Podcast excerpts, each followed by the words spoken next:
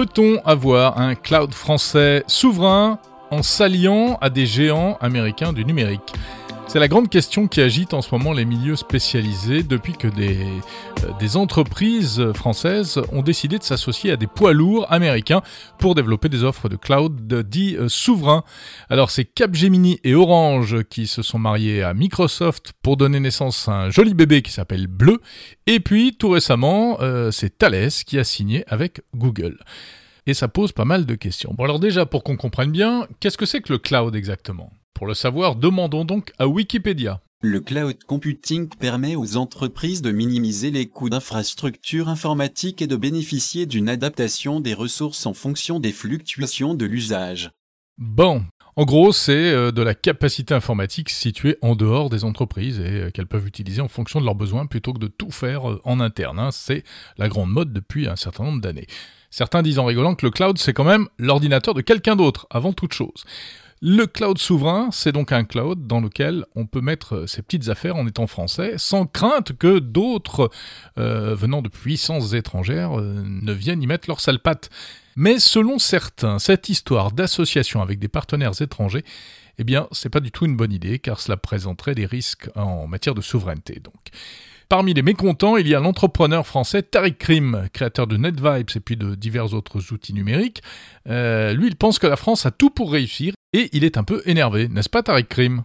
Oui, alors effectivement, je fais partie des gens qui pensent que l'avenir euh, du numérique. Alors on va, on a deux visions du numérique qui s'affrontent aujourd'hui essentiellement. La vision américaine, j'allais même dire plutôt la vision de la Silicon Valley avec ce qu'on appelle les GAFAM, donc une vision qui est basée sur l'utilisation des données, euh, la, la, l'absence, quasi-absence de vie privée. Hein, on l'a vu avec les, les récentes redécouvertes, même si on le savait déjà sur Facebook.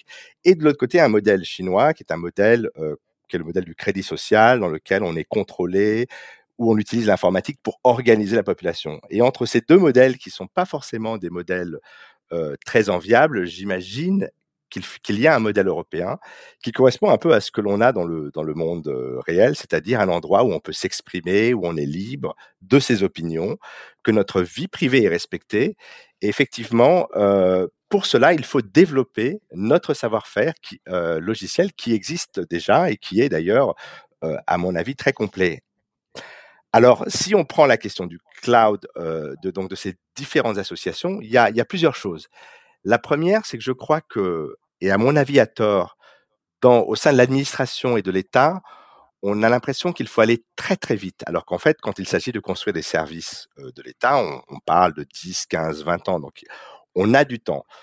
Donc je pense qu'il faudrait plutôt mettre autour de la table l'ensemble des acteurs français et de les obliger à travailler ensemble. Alors ça demande du travail, hein, c'est beaucoup plus, c'est beaucoup plus difficile que de signer un, un communiqué de presse, et effectivement, euh, les pousser à construire de la valeur, il faut aussi acheter leurs produits parce que la plupart des acteurs français que j'ai vus me disent ben c'est super, mais si l'État euh, euh, n'achète que les, les, les, grosses boîtes américaines euh, qui payent pas leurs impôts en France, euh, qui sont délocalisées, dont le logiciel est délocalisé aux États-Unis, ben ça fait pas, ça nous fait pas avancer et nous on, on peut pas recruter. Donc ça c'est un, un, un point important. Le deuxième, c'est qu'il y a une question de coût. Alors, ça va paraître un peu contre-intuitif, mais le cloud, ça coûte très cher. Pourquoi? Parce que justement, quand vous faites les choses vous-même, vous pouvez optimiser les coûts, regarder la manière dont on développe son, son produit. Quand j'ai fait NetVibe et Jolly Cloud, on avait notre propre architecture parce qu'on considérait que le, le, coût informatique, au cas où ça marche, est important. Et c'est vrai que dans le monde du cloud, ben, dès que dès qu'on commence à avoir un peu de succès, ben, ça commence à coûter très cher. D'ailleurs, un des fonds d'investissement les plus connus dans la Silicon Valley, à savoir Andreessen Horowitz, hein, Marc Andreessen, co-inventeur de, de, Netscape, euh, mmh naturellement, euh, a d'ailleurs dit, a sonné la, la, la, la sonnette d'alarme, a tiré la sonnette d'alarme auprès de ces entreprises en leur disant attention avec les dépenses de cloud parce que ça vous coûte, euh, ça commence à coûter euh, une petite fortune. Et puis enfin, il y a la troisième chose qui est évidemment la question de la sécurité, qui n'est pas uniquement que la sécurité technologique, parce qu'effectivement, comme on le, on le découvre, on fait mine de le découvrir, euh, nous sommes dans un environnement très, qui est géopolitiquement euh, euh, complexe, c'est-à-dire que les États-Unis ont, ont, décidé euh, d'étendre leurs lois, notamment avec ce qu'on appelle le Cloud Act, à l'extérieur des États-Unis, ce qu'on appelle les lois extraterritoriales. Mmh. La justice américaine peut se saisir d'un sujet qui se passe en Europe dès lors qu'il y a une transaction en, qui est faite en dollars ou euh, si on utilise une, plateforme américaine. Et ça veut donc dire que par ce biais, euh, elle se donne la possibilité de juger, d'avoir accès à des données, à des informations au-delà de son territoire. C'est ce qu'on appelle une loi extraterritoriale. Et malheureusement, l'Europe n'a pas euh, pas déjà de loi extraterritoriale. On n'a pas on est en train de voir et on, commence à voir parce qu'on est aussi en train de sortir de la naïveté comment contrer cela. Mais ça veut donc dire que dès lors que l'on fait tourner des choses sur du cloud américain, en tout cas qui appartient à une société américaine, quel que soit à mon avis le montage, alors euh, ça pose un risque. Mais il y a un autre risque, et je donne toujours l'exemple du cloud, qui est finalement un peu comme le gaz euh, de Poutine, c'est-à-dire qu'en face de nous, on a quelqu'un qui peut fermer le robinet, alors, ça aurait pu être Trump, ça sera peut-être le successeur de Biden, qui sait. Et donc, on a aussi un manque de maîtrise par rapport au coût, par rapport à la disponibilité. On ne sait pas ce qui va se passer. Si, ce que je n'espère pas, il y a un conflit ouvert entre la Chine et Taïwan, une bloc, euh, par exemple, un embargo sur les puces qui ferait que les prix euh, des ordinateurs explosent. À partir de là, les prix du cloud, c'est mécanique vont exploser. Et donc, à partir de là, on n'a plus la maîtrise de, son informatique. Donc, c'est, pour moi un, saut vers l'inconnu. C'est-à-dire qu'on se, on se met des contraintes nouvelles euh, sur lesquelles on n'a pas totalement la maîtrise. Et ça, je trouve que c'est un peu inquiétant.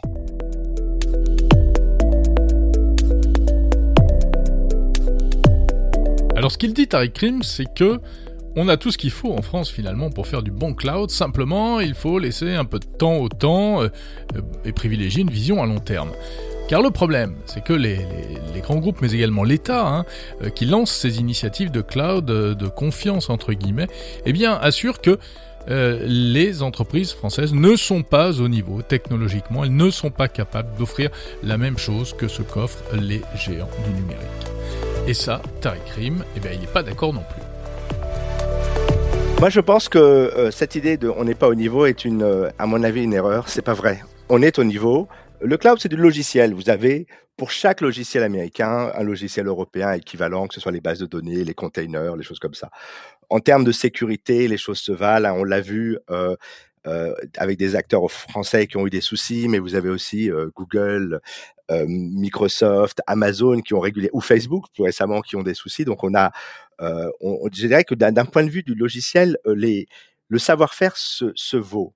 Ce qui par contre n'est pas la même chose, c'est que aux États-Unis, les offres sont intégrées. C'est ce qu'on appelle souvent en bon américain du all inclusive vous allez sur un service, vous voulez faire par exemple un site web qui envoie automatiquement des SMS, le système apparaît euh, automatiquement sur un cloud américain. Alors que si vous allez sur un, acteur français, il faut passer par une autre boîte euh, pour les SMS parce que les, acteurs ne font pas tout, ils font les briques principales. Hein.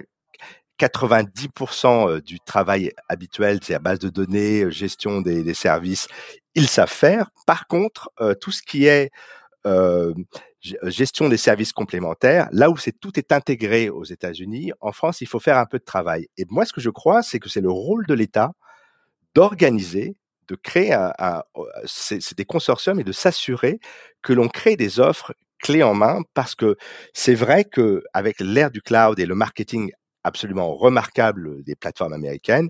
On est maintenant rentré dans l'ère où tout doit marcher en un clic, mais je pense qu'il vaut mieux investir pour que l'on soit compétitif plutôt que de se dire en permanence oui, mais on est en retard, il y a un retard français. Non, il n'y a pas forcément de retard, il y a un besoin de cohésion et d'organisation du marché. Donc selon vous, il faudrait une intervention de l'État et une sorte de, de régime d'exception pour le numérique français? Ben oui, je fais, je fais toujours le rapport avec la, la culture. La, la, culture, on a créé les quotas, euh, on a créé aussi le CNC. Euh, les gens disent oui, mais on a subventionné. Non, on a construit un, une structure de filière pour la culture qui lui a permis de survivre. Si on n'avait pas le CNC, on n'aurait plus de films euh, français. Ça n'empêche pas d'aller voir un super film américain, mais on peut aussi aller voir un cinéma d'auteur de qualité. Il y a beaucoup de pays pour lesquels euh, ce n'est plus possible. Euh, pour la musique française, sans ça, on n'aurait pas eu les Daft Punk, on n'aurait pas eu Phoenix, on n'aurait pas eu tous ces produits qui ont ensuite explosé à l'international. Et je crois que c'est la même chose qu'il faut faire pour le logiciel. Le logiciel, c'est finalement une œuvre culturelle ce sont des gens qui le font, ce sont des gens qui ont une formation qui est souvent différente, c'est-à-dire qu'on n'est pas forcément dans une logique d'ultra productivité, d'optimisation. En Europe, il faut quand même le dire, on aime bien vivre, on aime la qualité, prendre le temps, s'organiser, faire les choses un peu différemment.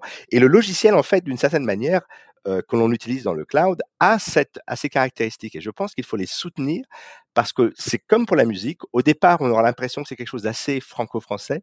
Et puis, à un moment donné, on aura ce Daft Punk du cloud, c'est-à-dire cette plateforme que tout le monde veut, non pas parce que elle a eu le plus de financement, mais parce que le produit correspond à son marché. Il ne faut pas oublier que l'informatique euh, se cherche en permanence et que ce qui était intéressant il y a dix ans a totalement disparu et que désormais, d'ailleurs, avec le Covid, toutes les plateformes de collaboration sont en train d'évoluer vers quelque chose de plus humain parce que justement, c'est plus possible d'être uniquement dans la productivité et dans le, et dans le temps réel permanent.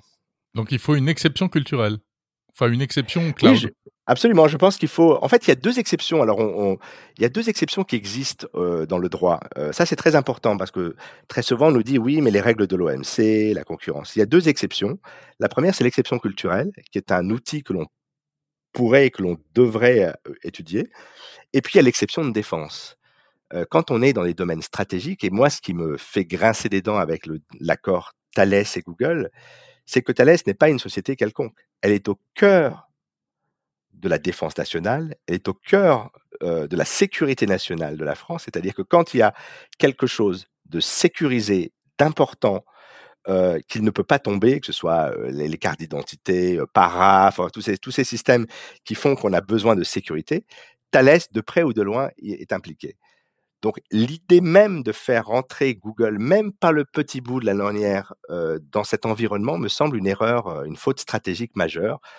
On, est véritablement, si l'on veut en fait survivre en tant que pays dans un monde qui va devenir de plus en plus complexe, il faut maîtriser son informatique.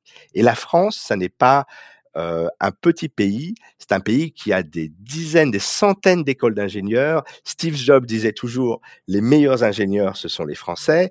Euh, c'est eux qui ont fait le Macintosh, qui ont fait le macOS, qui ont fait le Next, qui ont fait toutes les, tous les produits.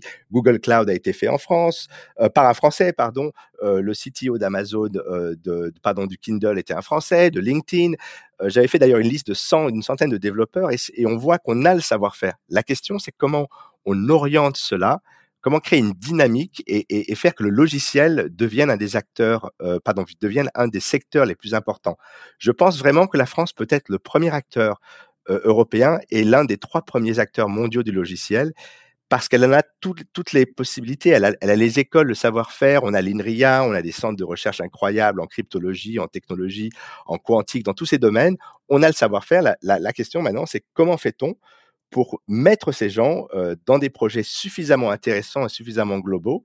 Et là, effectivement, c'est une question de c'est une question politique. Alors, il y a des initiatives hein, quand même, euh, Tariq Krim. Euh, récemment, OVH, euh, justement, on, l'a cité, acteur de, cloud français, s'est associé à, à, Waller, qui est une petite entreprise de, réseaux sociaux, pour essayer de un peu de faire quelque chose. Et puis vous, vous n'êtes pas seulement un observateur, vous êtes un, acteur aussi du numérique. Qu'est-ce que vous allez faire dans, ce domaine? Parce qu'il faut donc que les Français se, se mobilisent. Alors, si on, si on vous suit. Absolument. Euh, je, réfléchis depuis un, un, petit moment à cette idée de. Alors moi, je viens du ce qu'on appelle le monde du consumer, l'électronique grand public, NetVibe et Jolly Cloud, qui était d'ailleurs une plateforme de cloud avant l'heure, hein, puisqu'on était, euh, on a été, on a fortement, selon euh, les dires de Google, inspiré leur projet de Chromebook. on était un peu tôt, malheureusement.